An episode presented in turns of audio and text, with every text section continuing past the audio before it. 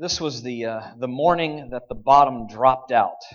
Um, I was standing there on the front porch of my parents' house. It was pouring down rain. I was waiting for the school bus to arrive. Uh, waiting and waiting. It was running just a little bit late that morning. I'm watching and watching, and uh, then I heard it. I heard it coming.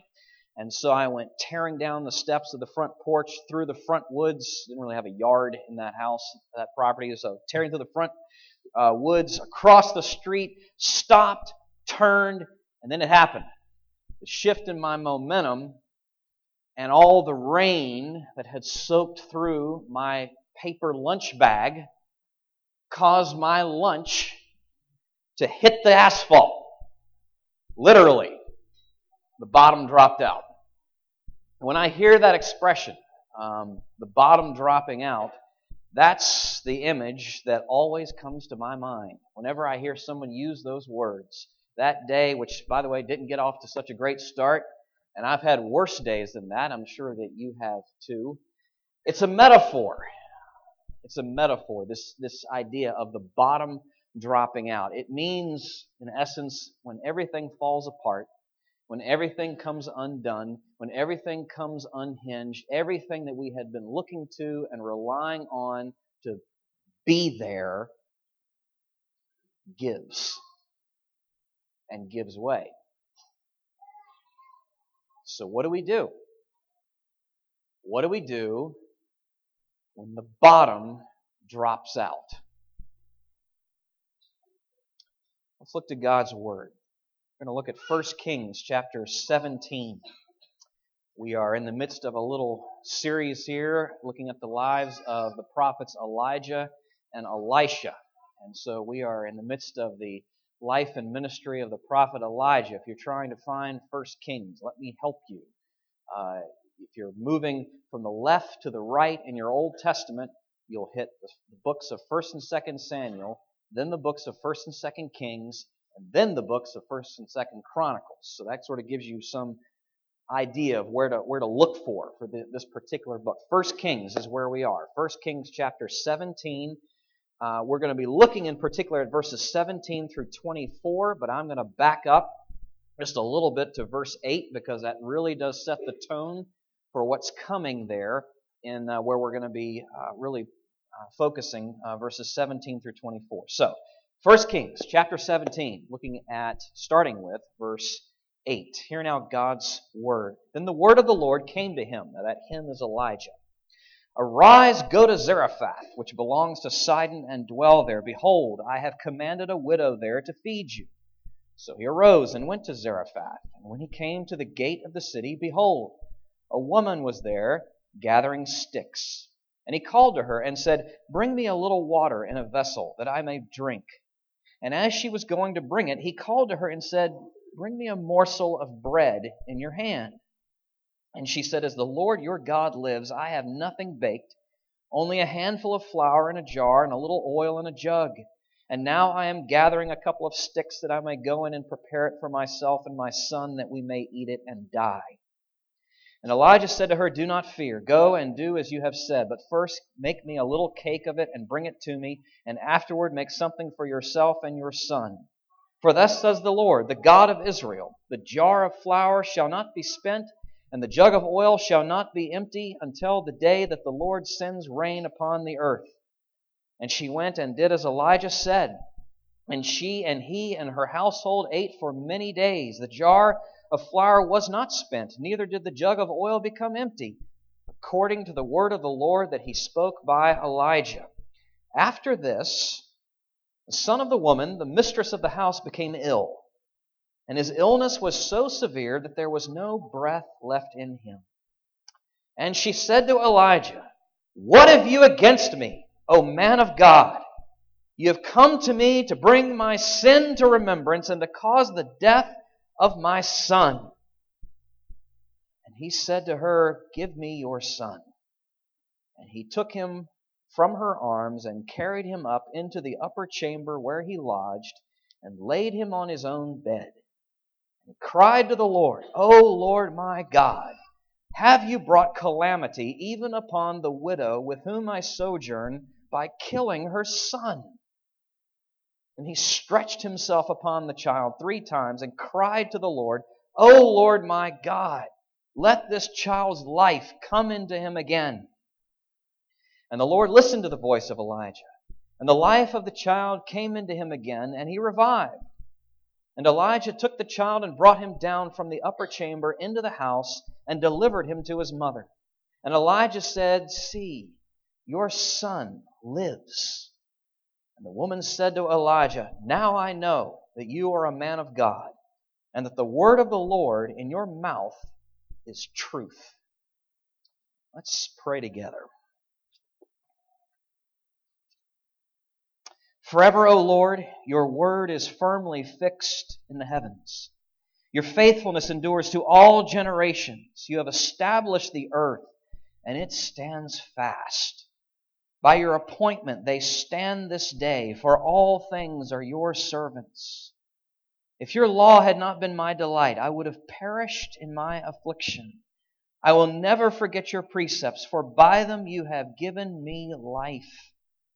I'm yours. Save me, for I have sought your precepts. The wicked lie in wait to destroy me, but I consider your testimonies.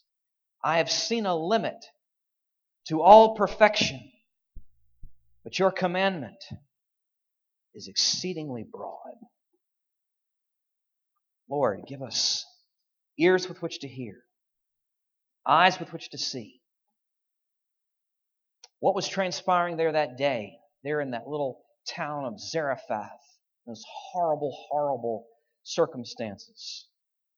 Give us eyes with which to see and ears with which to hear our own circumstances in accord with truth as we come to find here in your word. In your name we pray. Amen.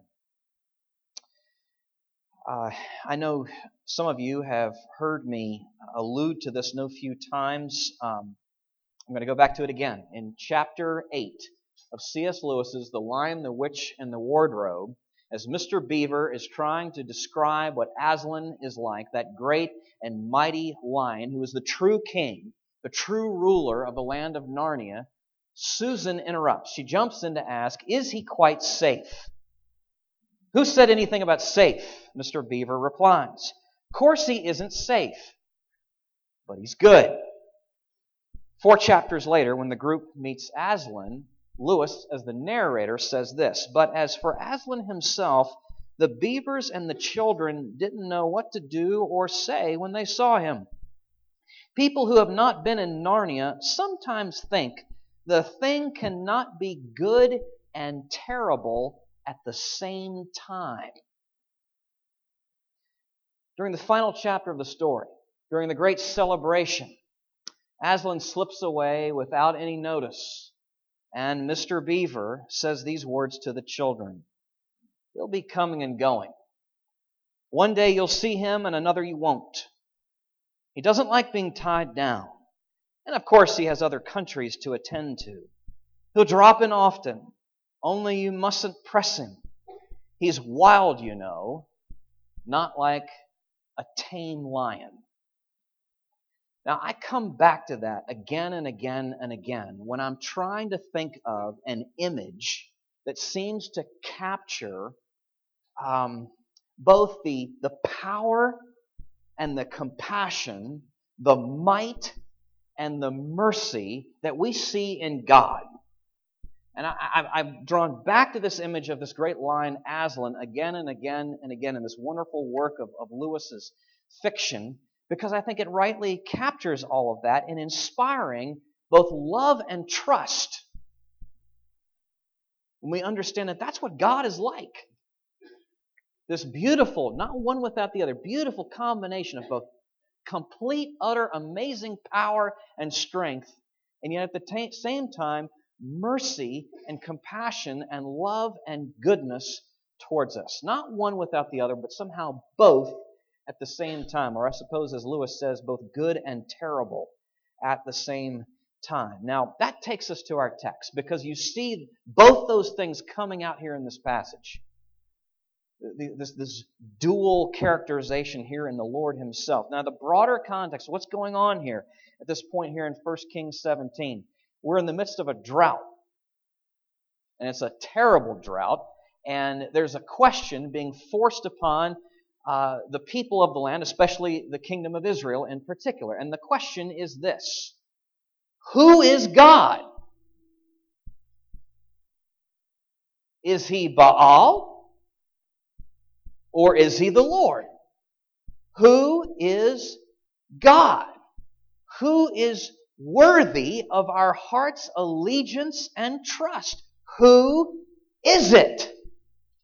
Which is it? Now, again, this is in the context of a drought.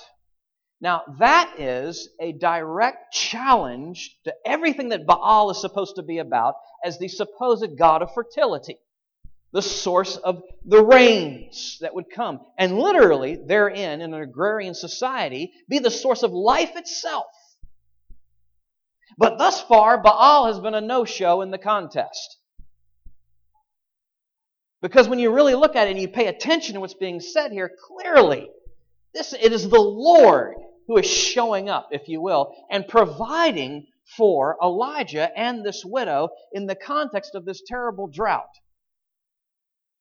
And all of which presses in thus far, and as we continue reading in our text this morning, that yes, he is powerful.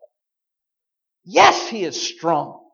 Yes, his might is amazing, but equally too, and no less so, is his mercy and his grace and his compassion and his goodness. And when we grasp, when we grasp those two things, that his compassion is as amazing as his power, that transforms to the core our response to our, the troubles we go through in life, to when the bottom drops out.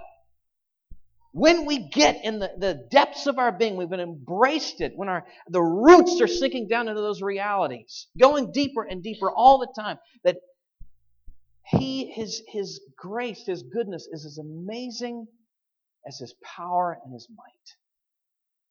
It transforms all our responses to the troubles in life. You see that in the two ways these two people respond. The two, shall I say, main characters in this event. And the first is the widow, and the second is the prophet Elijah himself. Let's look at the, the, the first response the response of what I'll call wounded disbelief. Now, it's not unbelief. The widow had, knew something of who God is. Clearly, she's experienced something. That's why I wanted to read the prior passage. She's caught a glimpse of the power and might of God. But she seems now at this point to know so very little of his goodness and kindness at the same time. She has not grasped all of that. She, hers is a wounded disbelief because she is so deeply wounded. It has, it has moved her from any stance of belief to disbelief. She can't believe what's on. She's so broken. She's so hurting. As a widow, obviously she's lost at some point her husband by the description that's given here in the text, we can see that from her, of her house, we can, reading between the lines, we can tell that at least at one time she was a woman with means. Now she's in, utterly destitute. Now she's lost her son, her only son, on whom, likely, especially in that culture, she has put all her hopes and dreams. Everything is on that boy. And that boy is now dead. So, for all practical purposes, she has now lost everything. That's where she is, in a state of wounded disbelief. Now, let's break this down. What's causing the woundedness? And what shall I say, making a, a, a hard thing harder? A terrible thing worse? What's fueling it? What's fueling it are the flawed assumptions about life that she began with. And, and it's, it's like a faulty uh, foundation with cracks in it. You put enough pressure on it, and it's going to give way and crumble. And hers was a flawed foundation. Pressure on, it's crumbling. What were they? Read in between the lines. I think there's at least two that we can speak to here. One is that life with God will be easy. Not necessarily. I mean, you can imagine what she's thinking. Hey, the jar of flour and the jug of oil, they're full. This is great. We haven't had a, a, a, a hunger pan, a pang in our stomachs for weeks. This is wonderful. Life with God will be great, right? Hmm. Maybe not. Be careful. That's a myth. Here's another one. And that was the calm before the storm. Another would be the relationship and the causality myth that we oftentimes think exists between prosperity and suffering. Uh, apparently, she has, and you see this in what she, in the, and we'll get into this in a minute, what she says to Elijah. Um, and it's very much what you see with Job's friends. It's very much what you see, sadly, with Jesus' disciples early on in his relationship, their relationship with him. This idea that prosperity and ease is directly connected to righteous living. Conversely, suffering and pain is directly connected to sin. So if you're suffering, what's that mean? You're sinning. I wouldn't use that counsel in a counseling room. But that's where she is. And so, these flawed assumptions, as the pressure is now on, is causing a crumbling, a distress in the face of trouble. And so she's lashing out. She's lashing out because of this at Elijah. Look at what she says, verses 17 and 18. After this, the son of the widow, the mistress of the house, became ill, and his illness was so severe that there was no breath left in him. And she said to Elijah, and the exclamation points are, are very appropriate here. What have you against me, O man of God? You have come to me to bring my sin to remembrance and to cause the death of my son. Now, we need to be sympathetic with this dear, dear lady. But by the same token, we need to be honest and look at what's going on here and the dynamics that are playing out in her heart, lest we fall into the same trap. In essence, she's saying, I'm suffering because of these assumptions. I'm suffering, which must mean I've been exposed. My sin's been exposed. You, prophet, have exposed me. This is your doing. This is your fault.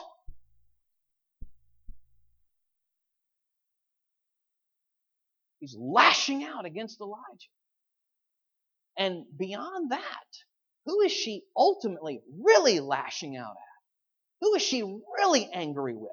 Who is she really holding great resentment and bitterness towards at this point? The Lord Himself. The, he, she's not just upset with the messenger, she's upset with the message. Look, you can imagine what she's thinking. I've cared for your prophet. I've brought him into my home. I've exercised all the hospitality I possibly can in a drought for Pete's sake. You can see, know, it's a little twisted here, but bear with me.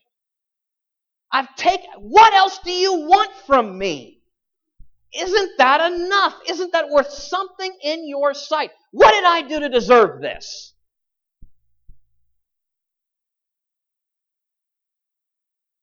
You see the distrust, the deep root of distrust and resentment in this woman's heart. Not just towards Elijah, but towards the Lord. These flawed assumptions that she's operating with are breaking out now in great distress. And, she, and she's hardly the first one in the, in the scriptural record to go through something like this. You think, read back in the book of Ruth, and you think, think about Naomi who also experienced profound loss in the midst of a famine. Naomi lost her husband. She lost her sons. Things were so bad that when she returned back to their homeland, she said, Don't call me Naomi, call me Mara, which literally means bitter. Now, but there are other scriptural examples that cut the, the, at the root of this lie, that cut the, the legs out from underneath all these flawed assumptions. Think with me the example such uh, of, of, of figures as Joseph. Joseph, who was thrown into an Egyptian prison for refusing to sleep with his master's wife. Well, that blows up the model. Or, or Job's friends and what they were saying. Job, who lost all of his wealth, all of his children, his health, and it had nothing to do, nothing to do with any unrighteousness on his part. Oh, or the case of cases, Jesus, who knew no sin and yet experienced far worse than anyone ever has or will. We need another model here in terms of how suffer, where suffering comes from and how it plays out in our lives if we think that it's only related to sin. It can really, really mess with us. The sources of our troubles are complex and we dare not be oversimplistic. Yes, yes, sometimes it can be brought about because of our foolish, bullheaded, sinful choices. Yes. It can also be, yes, because of what others have done to us, either intentionally or unintentionally. That's true. It can also be because we live in a broken, fallen world that has been cursed which is why there are floods and famine and sickness and deformities and disease and all the sorrow that goes with it. You see the layers of complexity already? Now there's a couple more. In the spiritual realm, there is an enemy, Satan himself, who has no less in mind than to keep any good being developed in or through you as God's servants. And then there's God Himself, who is never the author of sin. But in the mystery and wisdom of His ways will allow things to take place for His good and mysterious purposes. You see, we simply cannot be simplistic. Likely, in every and, and certainly in this case, we, we could probably look at that those five things I just mentioned and see there's there's three or four of them going on there. And the interrelatedness and the combination, of my point being that we need a saner view we need a saner view, a truer view of what where suffering is coming from and how to respond to it. And as we see here, and we'll get into this in the next point, as we see here that God's compassion is as equally amazing as his power that enables us to trust him. It begins to, to, to protect us from the resentment and the bitterness that can build up in us. And actually move towards him and towards one another instead of pulling back.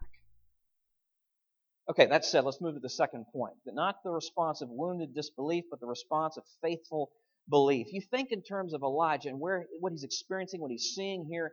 This hadn't been so hard for him to see. He's human. His had, and what is said to him had to have been so hard to hear. Phil Ryken in his commentary here puts it this way. It's, it's kind of whimsical, but I think he's got it. Everything seemed to be going so well for him. He was getting one square meal a day while living in a nice loft in Zarephath. And then his landlady came to him with a dead body and a charge of homicide. With her dead son in her arms, she accused Elijah of fatal pastoral malpractice. Elijah had a congregation of only two to begin with. Now one of his parishioners was dead, and the other is attacking him and his ministry. So there you have it. Elijah's off to a great start this day. How does he respond? On the horizontal level, to this woman. Verse 19. After she says what she does and attacks him as she does, and he said to her, Give me your son. And he took him from her arms and carried him up into the upper chamber where he lodged and laid him on his own bed. What does he not do? He does not get offended and defensive. You get off saying that to me. Woman, No. He shows an astonishing restraint and literally, without messing with the phrase, grace under pressure. Taking literally her burden from her upon himself and loving her. How in the world is he able to do that? He's able to do that because of the spiritual dynamics of something going on in the depths of his heart. Um, Paul speaks to this in 1 Thessalonians 5 um, in, a, in a way that it, responding in a way that is tailored and fitted to the need and not the impulses that we might feel. 1 Thessalonians 5, verse 14, and we urge you, brothers, admonish the idle encourage the faint hearted, help the weak, be patient with them all. What's going on here? How, how can Elijah do this? His is a heart that is overflowing with grace because he's experienced the, the God of grace. That's how he's able to respond this way to this woman and all her pain and what she's saying to him. And that, of course, is a response that is markedly different than most any other that we could possibly see and would come naturally to us. having experienced the grace of God, we then are able to overflow with grace to others um, in a way that is fitted to the need. Some of you heard me tell this story before. Um, I'm going to tell it again. My, my uncle Ed, my my dad's youngest brother, was in the Navy years ago, and he was suffering from appendicitis, acute painful appendicitis as he's lying in a gurney in a hallway. And a doctor, he's my, my uncle's writhing in pain as I've heard the story told. This doctor comes up to him, not really knowing what's going on, and begins to push on my uncle's abdomen. At which point, my uncle, I don't think he literally sat up, but he grabbed the man by the collar and said a few words that I will translate in this way Do that again, and I will do you great physical harm. Now, what would the appropriate, and what was the appropriate response of the doctor in that moment? To have him arrested, brought up on charges? No. Oh, well then maybe have him discharged. We'll just ignore it. Let him figure it. No. Wheel him into surgery, recognizing what's behind those angry words and dealing with that first. It's something like that here with Elijah in, in a response that is fitted to the need to this woman. Now that's on the horizontal level, but then there's a vertical level too. And he goes to God. Verse 20. O Lord my God, have you brought calamity even upon the widow with whom I sojourned by killing her son? And he stretched himself upon the child three times and cried to the Lord, O Lord my God, let this child's life come into him again. Now, Elijah doesn't know exactly what's going to happen here and what's going on here or what the Lord's purposes are any more than this widow does. But that doesn't cause him to despair, nor does it cause him to just ignore it and walk away. But rather, he gets very much involved and goes to the Lord with all of his questions and all of his concerns and all of his worries and all of his confusion and prays literally stretching himself out. Now, just real quick as an aside here, this is not, as some commentators would have you believe, Elijah like a transferal of body heat or some ancient Near East version of CPR. This is a prophetic action. You see it again and again through the Old Testament. The Old Testament prophets physically, demonstrably engaged in what they're saying, and what they're communicating. That's exactly what's going on here in the stretching out and this he is praying and he's praying, praying with all his heart for something that at this point, by the way, was completely unprecedented a dead person coming back to life. This is the first time in scriptural in the scriptural records in any history that we have of a dead person coming back to life. So Elijah is not appealing to a precedent. He is praying in faith, longing, longing to see well, he knows who this God is again a God of great power and a God of great compassion. And on that basis, he is praying in faith longing that some, some hearkening back to the way things were originally, when all things were new, or longing for a foretaste of how things ultimately one day will be when all things are renewed, longing for everyone to catch a glimpse of, to get the, sight of the glory of this God of all power and all compassion. Look who He is. And that's how He's praying. That's what He's longing for here. He's praying with, with great boldness. Again, a response that is markedly different and is shaped and transformed because he has a, a grasp of who God is. And that, again, changes how we will respond when the bottom drops out to others because it enables us to serve them and to love them and to say what needs to be said, even if it's got to be hard, and to do what needs to be done, even when it's not easy. Why? Because we are secure in who we are in Christ, in who we know God to be. It changes how we respond to Him as well when the bottom drops out, because we know we can trust Him. Because He is this God who is whose compassion is just as amazing as His power, which enables us to even today to pray boldly in faith, able to wait and see what he will do. Perhaps changing the circumstances, perhaps changing us in the circumstances, or perhaps the two, or some mixture of the two. Because he's all powerful and all good, and no compromise, and no, no watering down of, of either point. Now, just as we're finishing this up, I want to add one thing, and that is I know we like answers. We're 21st century Westerners.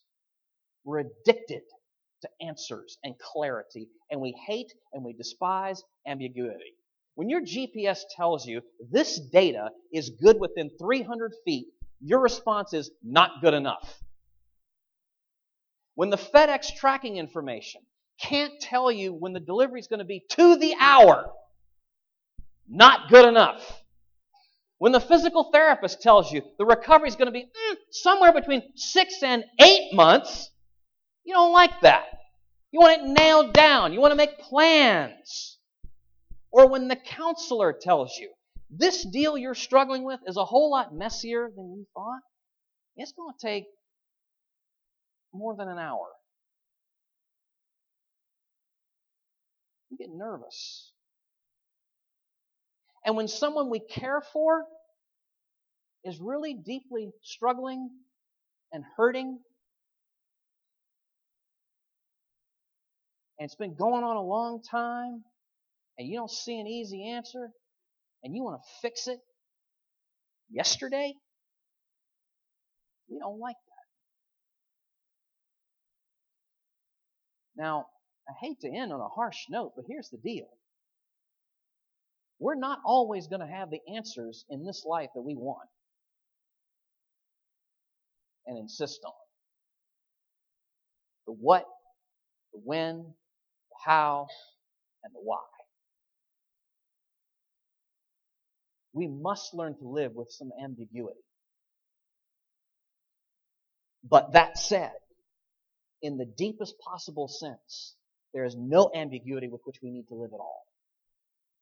Because even beneath when the bottom has dropped out, there's bedrock that never gives.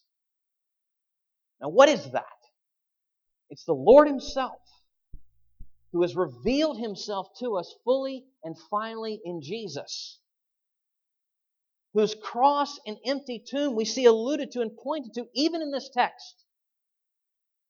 This woman yeah, justice for her sin would be done, but not through the death of her son, but through the Father's son.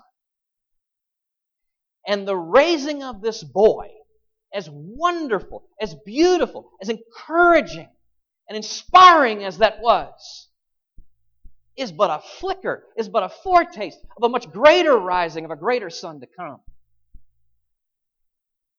Now, what does that tell us? That tells us that God is moving towards us. And He is moving our story and the story of this whole cosmos towards the day of days, the great day, when everything's going to be made new, when everything is going to be changed, when, when justice is going to rain down like, like the fountains, and we are going to be made new, and all that, all the suffering, and all the heartache, and all the tears, and all that caused it is going to be counterbalanced by His glory and a glimpse of His goodness that will last and fill our sight for all eternity. Things are not going to stay this way. The bottom never really drops out because there's this bedrock Jesus. Let's pray. Lord, we need to be desperately so grounded and secured and rooted because the storms come. And sometimes they're so severe that we find ourselves deeply shaken. But Lord, we also confess that sometimes we are shaken more than we should be because we think that the bottom really has dropped out and we can't see anything but space. Having lost sight of your power, your might, your goodness, your grace. We see this theme. We hear this chorus all through the scriptures, rising to a climax at the cross and the empty tomb. We ask that you'd help us to see it this week and live out of it. In your name we pray. Amen.